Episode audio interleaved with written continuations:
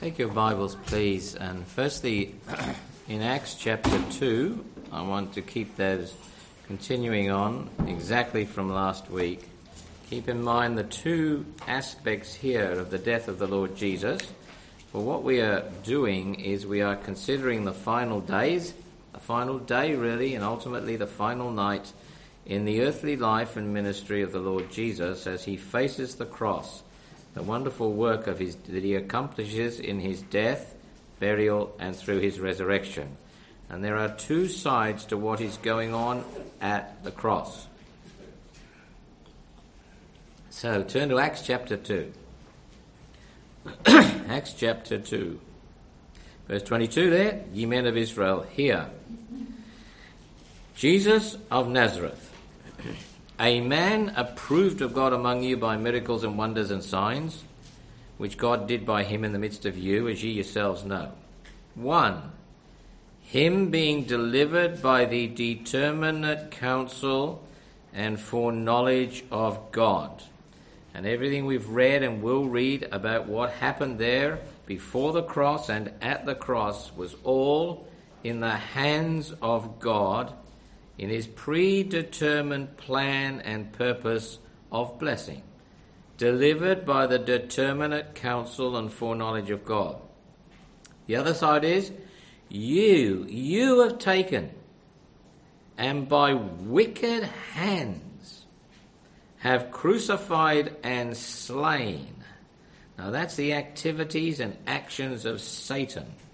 The other is the purposes and plans and permissive will of God. Verse 24, whom God hath raised up, having loosed the pains of death. And we looked at those two aspects as we came to the final night in the life of the Lord Jesus. We saw the preparation of hell, ready to see him dead. We saw the preparation of heaven, as the Lord Jesus, in the calmness of his own spirit on the Passover night, took his place at table. Outside there was seething hatred, and the powers of evil were gathering themselves together to do all that they could, that they might take him by their wicked hands and crucify and slay him. You had the chief priests and the scribes and the Pharisees and the rulers of the people. There they are, they've got themselves together over there. And then you've got Judas, and he's in the inner cabinet, one of the disciples, and he is over there with his black, treacherous heart, which he's had with him all the time, for he was an unwashed creature. And then you have the activities of the devil himself, and the devil enters into the heart of Simon, Judas Iscariot.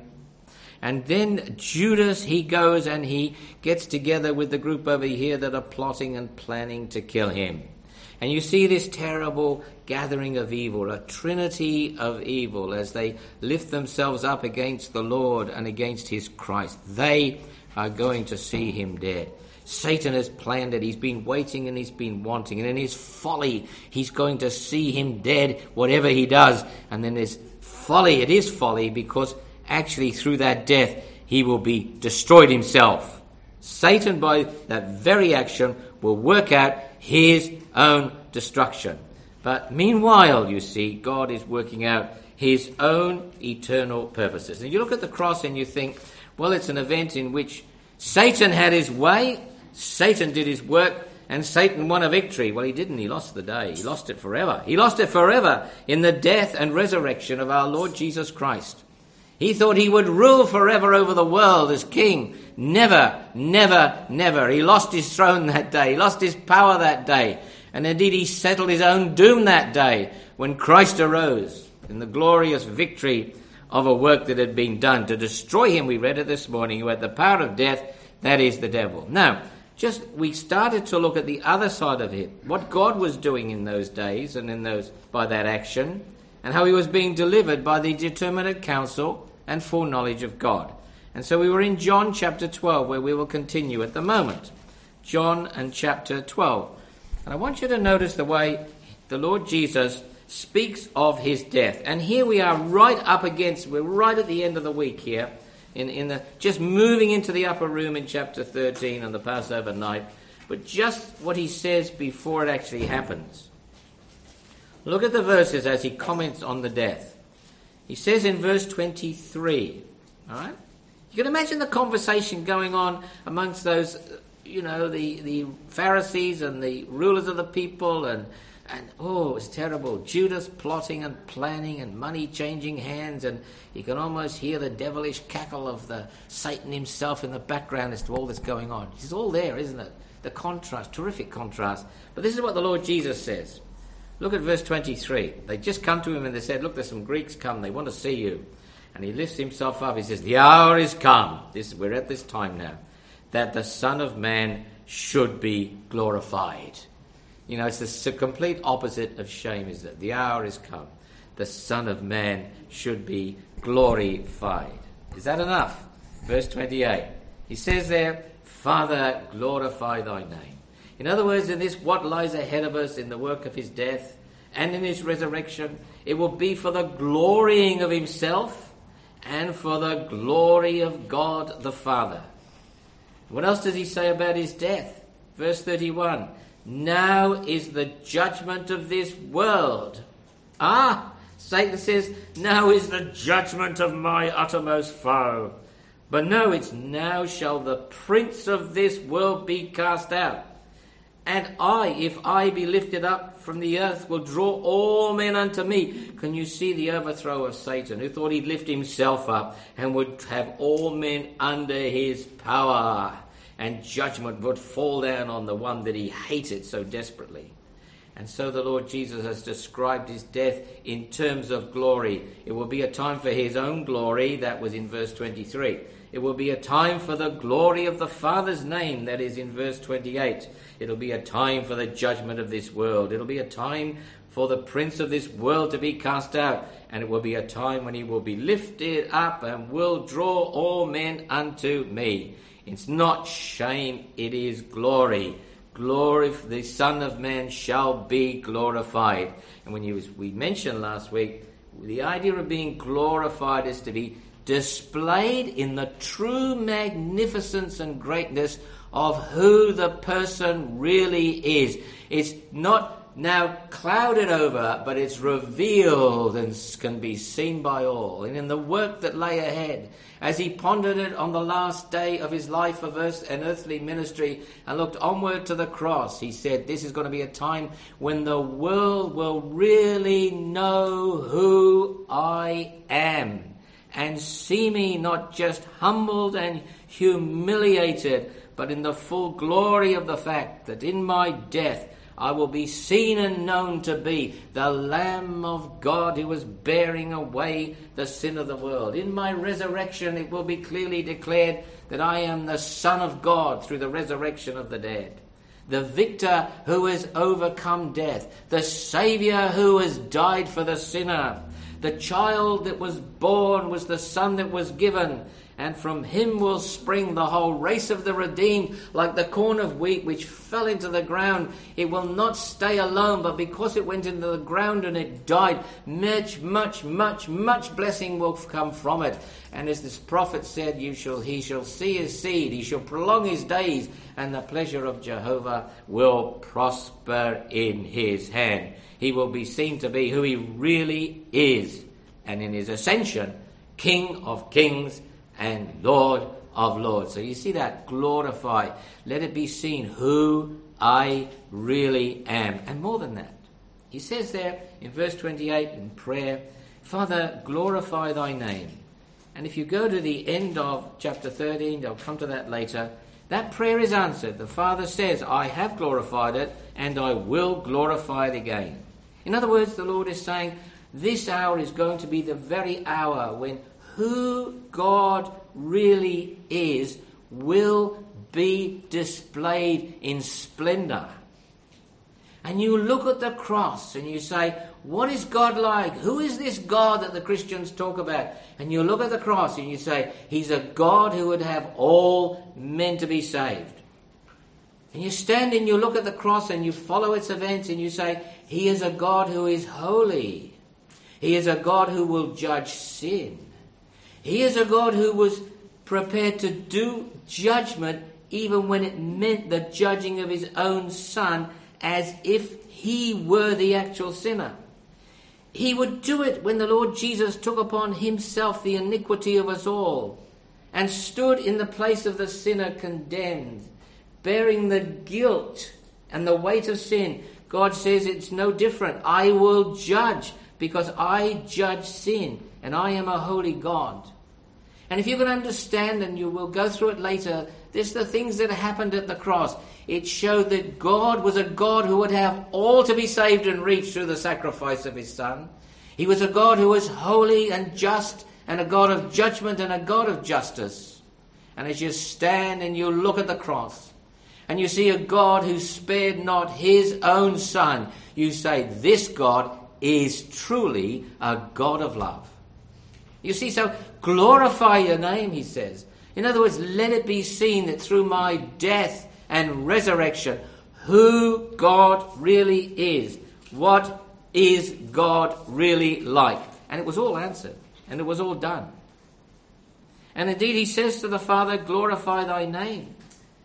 But the Father says, I have both glorified it and will glorify it again, in verse 28. He says, I brought you into the world, and when the child was born and the infant Christ was there, the angels came and sang, glory to God in the highest. For 33.5 years, the Lord Jesus has moved in the world, doing the work that the Father gave him to do. And in John 17, at the very final climax of his life, he says, Father, I have glorified thee on the earth. Now, Father, as it were, as I move into death, into this final great work, Father, glorify thy name. Yes, he was raised from the dead by the glory of the Father. Romans chapter 5. It's a verse we sometimes miss out. But you only need to go at the tomb. Go to the tomb. You only need to, as it were, go with the women. You see the stone rolled away, and you see the tomb is empty, and you go inside, and inside there are two angels.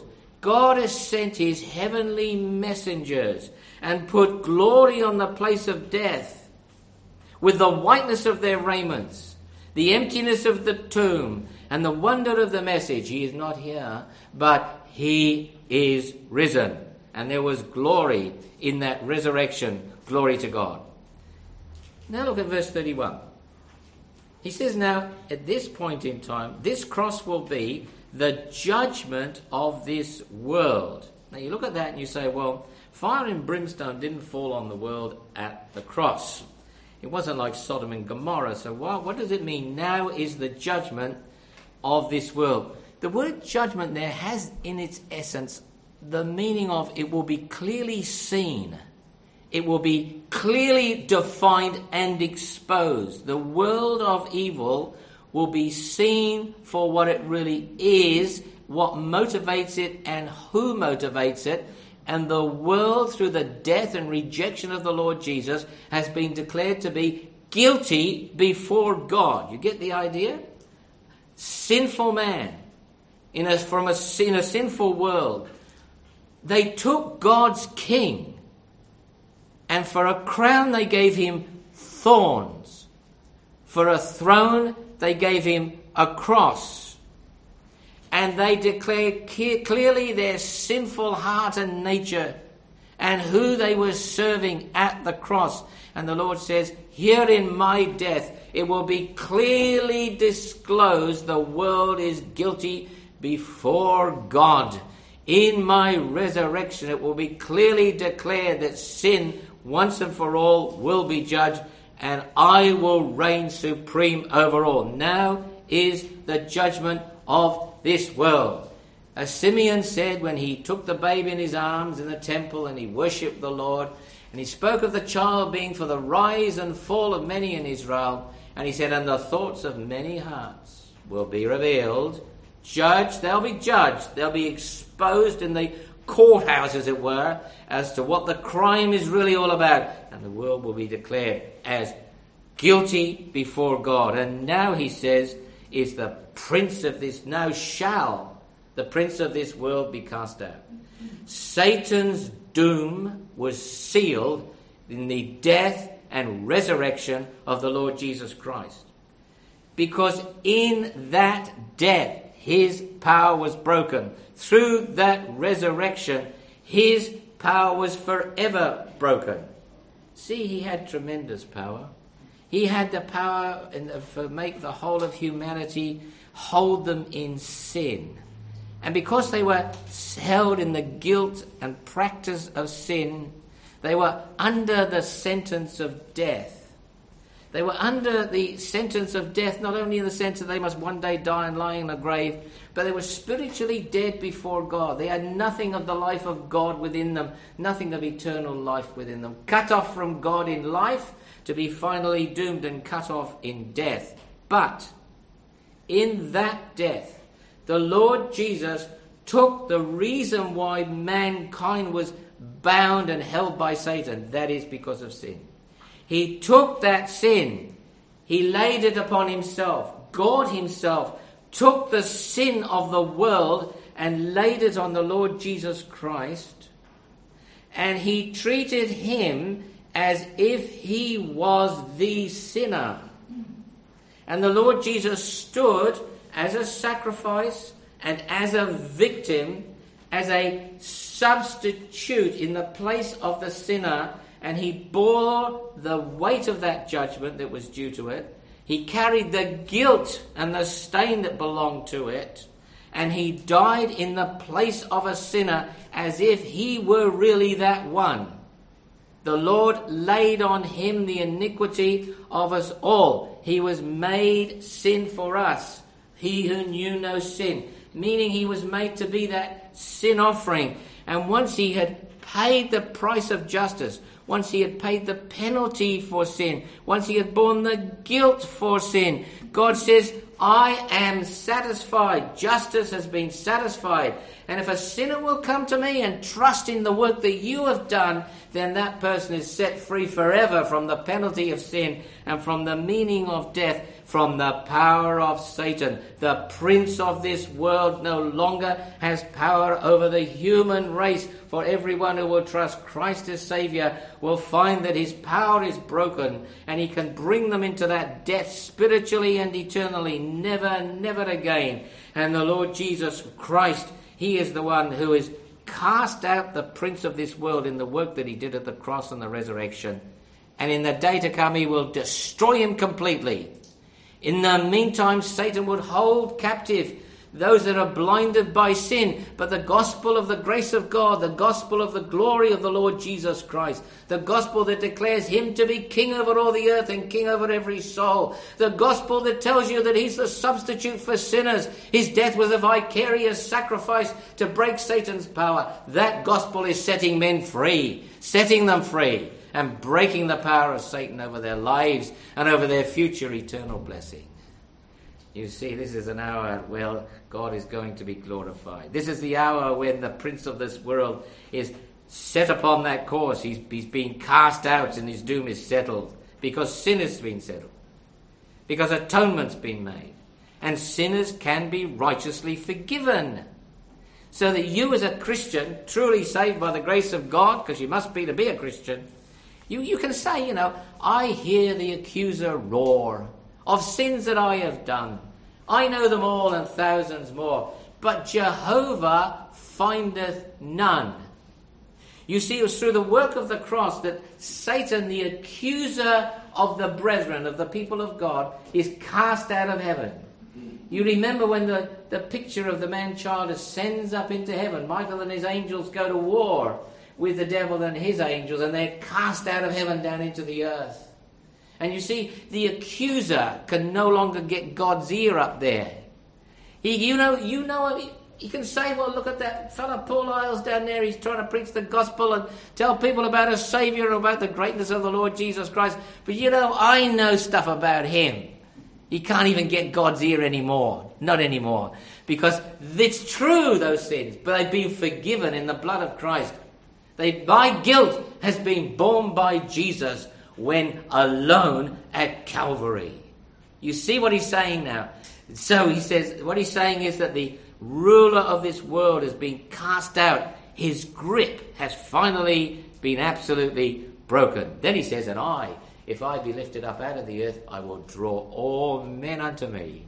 He says, the cross is a message, it will be a message of forgiveness for a whole world. It won't be just limited, I repeat this constantly, to one single nation where blessing will come.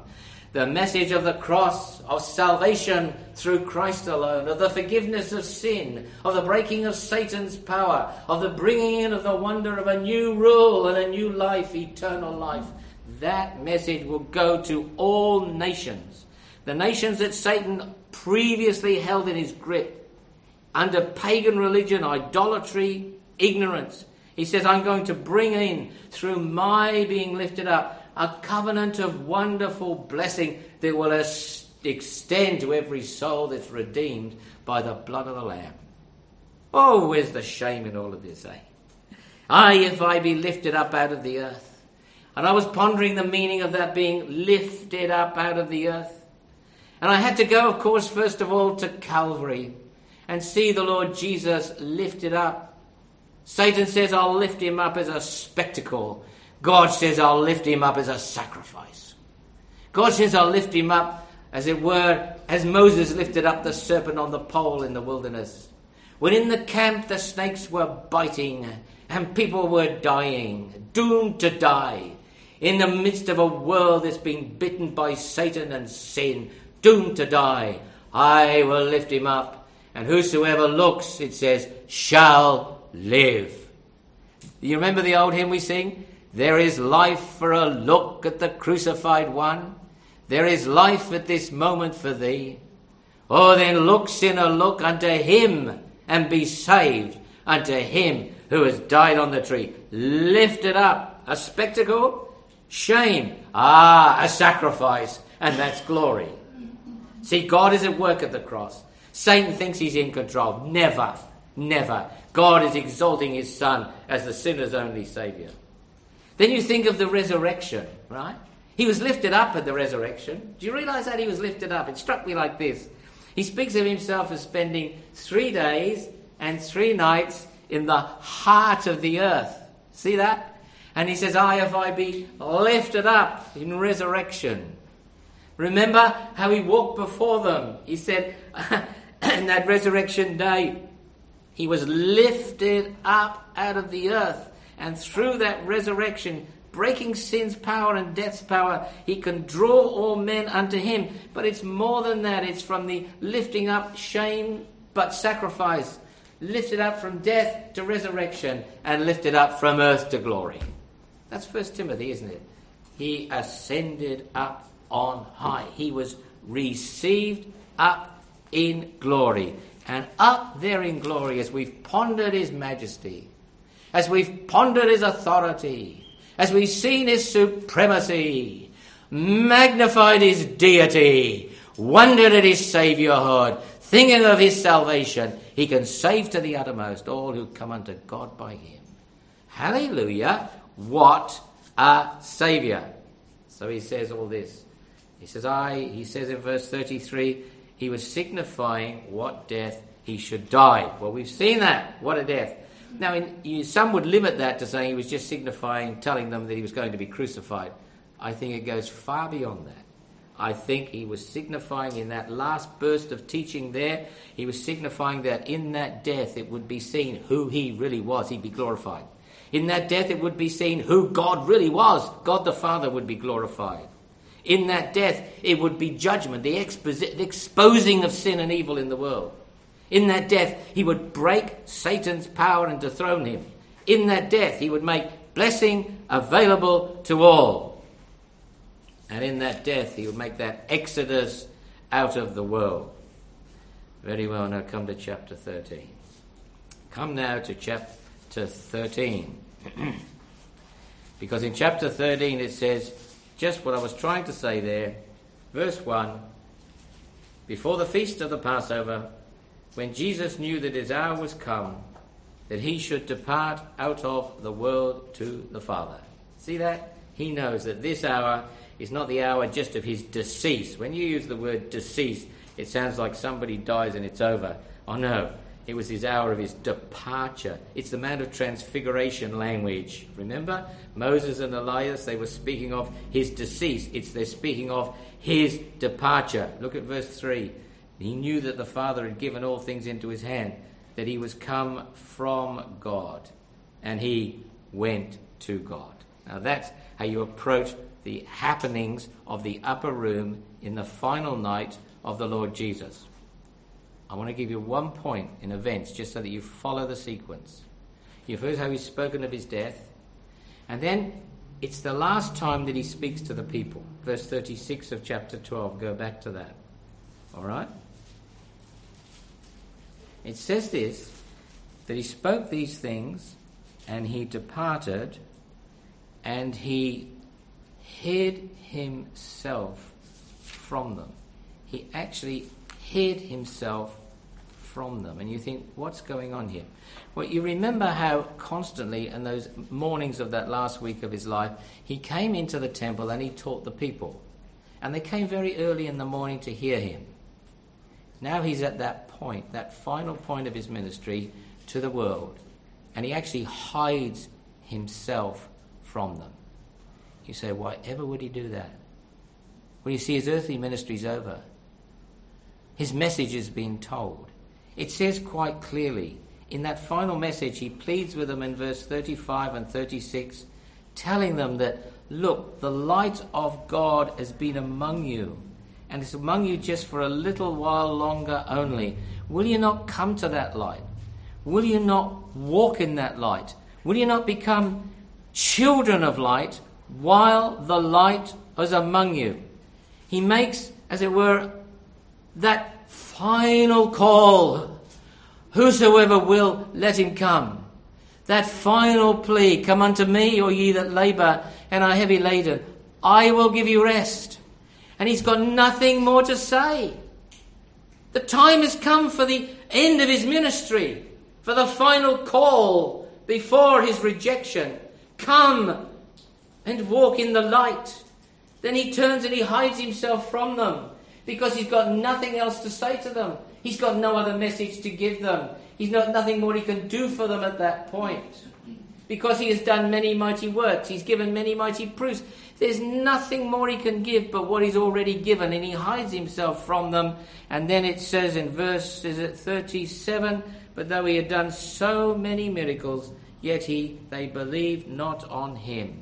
In verse 37, they did not believe. And if you read verse 38 and onwards, you get to the point where you find they could not believe. Because having rejected all that he was, all that he said, and all that he had done, and every plea that he had given, and still said no, they shut themselves up to unbelief and left themselves under Satan's grip and blindness.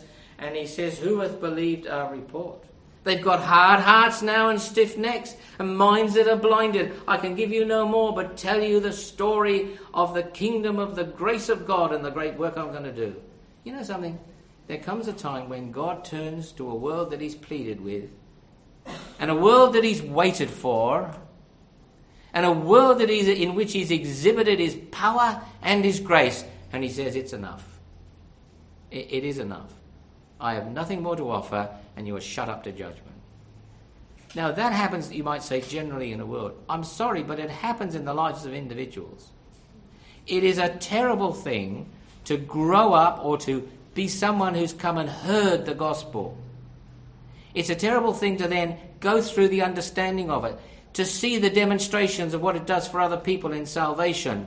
And you yourself may be to have even felt the conviction of your own sin, and yet the final analysis you say, no, it's not for me. Well, I can tell you now, the apostle says, it's impossible to renew again to repentance people who have felt and heard and seen the power of God. These people have felt and heard and seen the power of God. They say no. And the Lord says, well, very well, I'll shut you up to your unbelief and you'll be hardened in your heart. It's an awful thing. I always remember listening to a preacher and it was in Scotland actually, in a tent meeting it was, an evangelical meeting. He told a terrible story of how when he was a young lad, he and a friend decided to go to a meeting, like go to a church, or go to a tent meeting like they had in those days, just like we were sitting in 50, 60 years ago. And he said, you know, that night was the night when he really was convicted of his sin. And he got out of his seat and he went to talk to the preacher afterwards to find out more about the way of salvation. And for some reason or other, he and his friend just parted company from then on. He said, I hardly saw him. He said, I met him 25 years later. And I said, I must bring up the subject of what happened in the tent that night. And he spoke about him getting saved. And he said, you were there. We were, you know, where did you go? And he said, well, he said, I was there that night. And he said, I too went out the back, and I said to God, no, it's not for me. And he said, you know, I've never been troubled about my soul since in 25 years. You see, there's a time when God says no. Sorry, God says no. Very solemn there. And that's exactly the picture you've got here. Meanwhile, in chapter 13, having left the crowd behind, as it were, he now turns into the upper room. And remember in Luke 22, we saw the Lord Jesus in the midst of all the furore and all the hate and all the disturbance. He goes into he just tells them, you know, go and follow that man with a pitcher of water, go into the house that he enters, make the place ready, the room's there. And when the hour has come, he sits down at table with them. And I want you to see something, there's lessons here, just quiet little lessons along the way. Verse 13, before the feast of the Passover, right? He's taken his place at table. Verse 3, I should say, knows that the Father has given all things into his hands. And then he rises from supper. Verse 4. He laid aside his garments. He took a towel and he girded himself. He pours water into the basin. He begins to wash the disciples' feet, to wipe them with the towel wherein he was girded. Now, what he actually does here, you see, normally you would come to a meal, you would sit down, and they would, in the Passover, they lay at the table on their left side, right, in a U shape like that, where all could see each other, and the host would be at the top of the U. And before the meal began, a slave would come in, you know, the lowest of society, the nobody, and he would just thanklessly, really, he would wash their feet because they were covered in dirt and dust from the road, so that those eating the meal would be more comfortable and can recline more comfortably. Now, the Lord Jesus, this hadn't happened. No slave had come. The Lord Jesus, you know, he just at that instant took the place of a slave. At that instant, he took the task of a slave. At that instant, he stooped, you know, went out of sight, as it were. At that instant, he humbled himself. And at that instant, he went on to serve. It was not an easy task to do this. He stooped and he served. No, it wasn't an easy task. As he went around one by one and had to sort out an expostulating Peter, and then maybe finally, I don't know where, he got to the feet of a Judas, and he knew exactly what that man had in his heart. And he knew the plot that he was laying in, the plot that he had made, and the filthy money that he received. I mean, was it in his pocket while he was sitting there at the table, eh? And the Lord Jesus, just in humility, he bows and he serves even a Judas. Then he turns around and he says to them, what I've just done is exactly what you should be doing. Fellow believer, we should be stooping and serving one another. Stooping and serving one another in the Christian service. And it is not an easy task to serve the people of God. I mean, it's fine if you think you get praise for it. It's fine if you think you get recognition for it. It's fine if you think you get some kudos out of it. But a slave got none of that. None of it. Nobody said to the slave, oh, thank you, sir, and escorted him to the door. He never got a rise in his wages because he never got any. You see that? He was still a slave afterwards, demeaned, debased. And I want to say this. One, it's not an easy thing to serve the people of God. Don't be expecting recognition, praise, or even gratitude. Serve God's people because you are being like the master. They need to be served. Don't do it and say, well, now you should respect me. Now you ought to recognize me. You sort of would expect people to be grateful to me. It's not like that. A slave gets no such thing. He that would be great, let him become the servant or the slave of all. True greatness is to stoop and to serve, not to stand and to rise.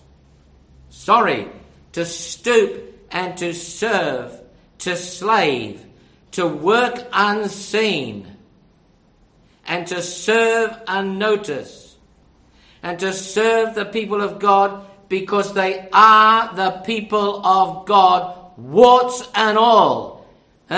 Smelly feet, sharp tongues, maybe even big boots, maybe even a Judas, but you serve anyway because the master did, and he says, I'm going, I'm not here to do it.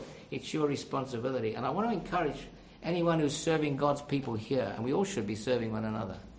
You know, I want to encourage you, don't get discouraged. You say, but they're not grateful. That's fine. That's not the point. Okay? It's not the point. You say, but they bite. Yes, they do. You say they don't deserve it. No, they don't. You say people engineer their own troubles. They certainly do. They won't listen. And it's very often true. You just go on and serve. Stoop. Get it? Serve. Slave. Keep that lesson in mind. Continuing on in the chapter, he takes the thing even further.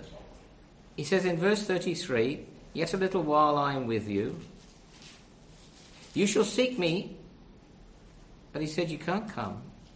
So he said, I'm going away, and I'm going to give you a new commandment. It's very much linked with the activities that he did in showing them they must wash one another's feet.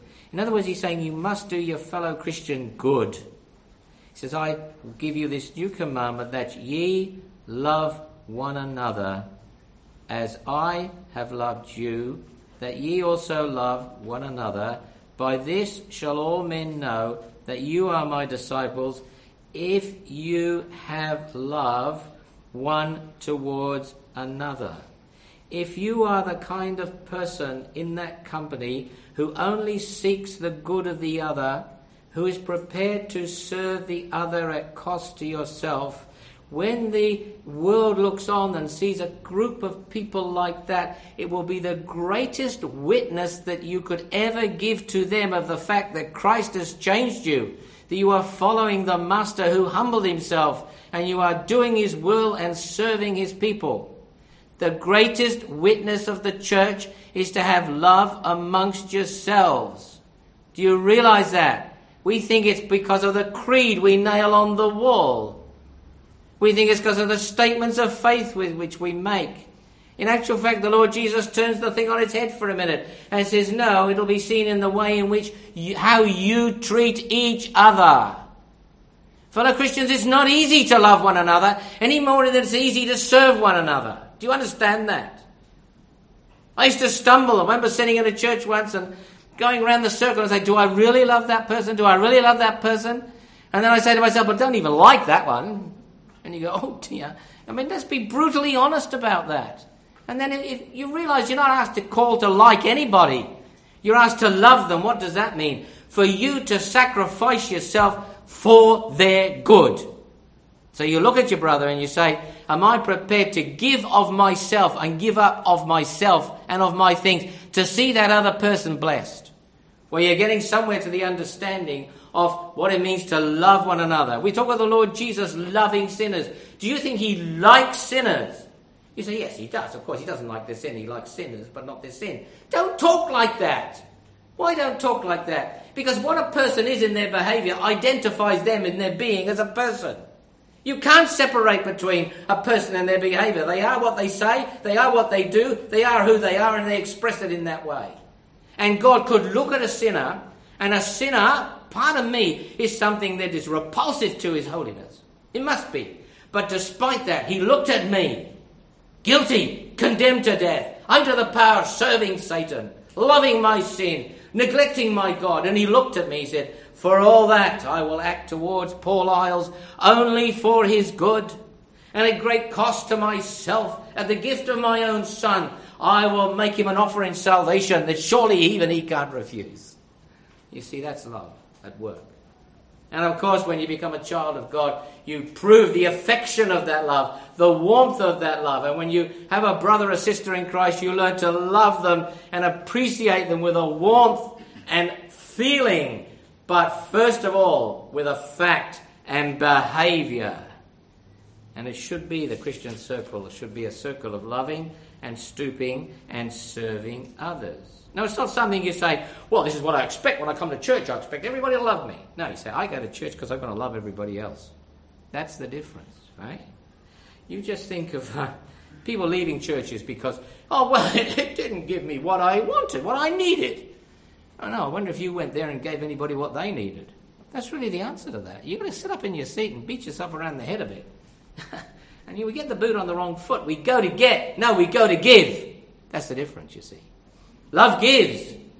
Love is totally unselfish. Love is not seeking its own. Love is seeking the blessing of others. And it's a tragedy that, the church as such has really failed in this. You only need to look at the quarrels, at the fights and the splits and the anger. I must admit, and it's a strange thing to say, I suppose, but it was quite a thrill to go to Melbourne and see 4,650 people. I was going to say from every tribe and every tongue and every nation, and they were. From every denomination to goodness knows what to goodness knows who. From the left wing to the right wing, if I could put it that way. They were all there united in one thing, that Christ is King. The only answer to this world's need is the reign of the Lord Jesus Christ. The only answer to the evil and sin of mankind is the sacrifice of the Saviour. And it was grand to stand and sing with 4,500 people. On Christ the solid rock I stand. All other ground is sinking sand. And it's so true. And there was that sense of fellowship. It's just something that happens as we pass. But it makes you realise that's what should be here amongst us as a church together. Now, one other point I will say about this and the lesson from it, whilst it's so often a failure to do it, also we have misconstrued the meaning of love. We have done that. What do you mean? Well, we get the notion that if you don't affirm me, you just don't love me. If you make me feel uncomfortable, that's a sure sign that, you don't love me. You say, but love is patient, love is kind, love keeps no record of wrong. But please remember this, love does not enable sin. Love does not make me. You're not loving me when you make me feel comfortable about my sinful behaviour and lifestyle. We've learned to tolerate sin under the banner or hoax of showing love. And we like to avoid guilt, thinking that guilt is so destructive and so unloving and can only produce harm. I can only agree with what was said on the news, the radio, the television news, what Martin said. When I went into a church and I heard I was a sinner, I was condemned, I was rejected by God. It was the greatest and most loving act that had ever happened to me. He served me so well when God convicted me of sin and he could show me Christ as my Saviour. So let's not get this all bungled up. I will mention this. I was just listening to a story, this morning actually, about a lady who's a Christian, about a lady who's been a missionary, and how she's back home and she's doing a wonderful work as a midwife. And part of her work is to support people through abortion. It's such a hard time for them, and it's good to have someone there to comfort them and strengthen them. Huh? Do you get what I mean? Huh? I'm being a Christian. I'm giving out Bibles at the same time. Huh? Don't get me wrong. My heart goes out to these women in these places and situations. And don't get me wrong, they're blinded by the God of this world. But to be an agent in the name of Christ, making people comfortable with taking such a tragic step in their lives, please, that is not love. That is folly. And if anything, We will answer for all that we do in that name. Very well.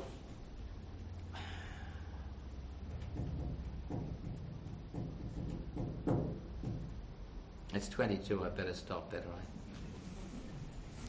I wanted to just tell you something about the Lord's Supper, but I better stop.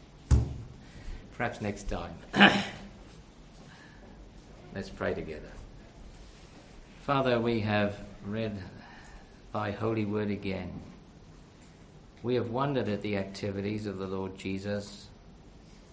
We have marveled that he could move in the upper room and wash feet.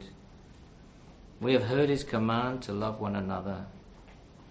We have seen him humbling himself. We have seen him taking the form of a servant. We know, our God and Father, that all things would be given into his hand, and through that death and burial and resurrection would come the final glory of his name. We have rejoiced as we worshipped together. We have truly worshipped the King. We have seen omnipotence, we have seen majesty, we have seen power, and we've seen glory. And we come this morning very, very grateful, praying for our fellowship together, praying for the building of this church, praying for the spiritual harmony and good of every member within it, and praying, our God and Father, that we may have a true fellowship together as brothers and sisters in Christ, who love one another, who serve one another, and are there indeed to protect and to enable and to strengthen us, each one, the other, in the work of God, in our growth in the faith, in our service for the King. O Lord, how grateful we are. We commit ourselves into thy good hand. We bless thy holy name and ask that the grace of our Lord Jesus Christ and the love of God and the fellowship of the Holy Ghost might truly be our blessing till we gather again or until our Lord shall come. Amen.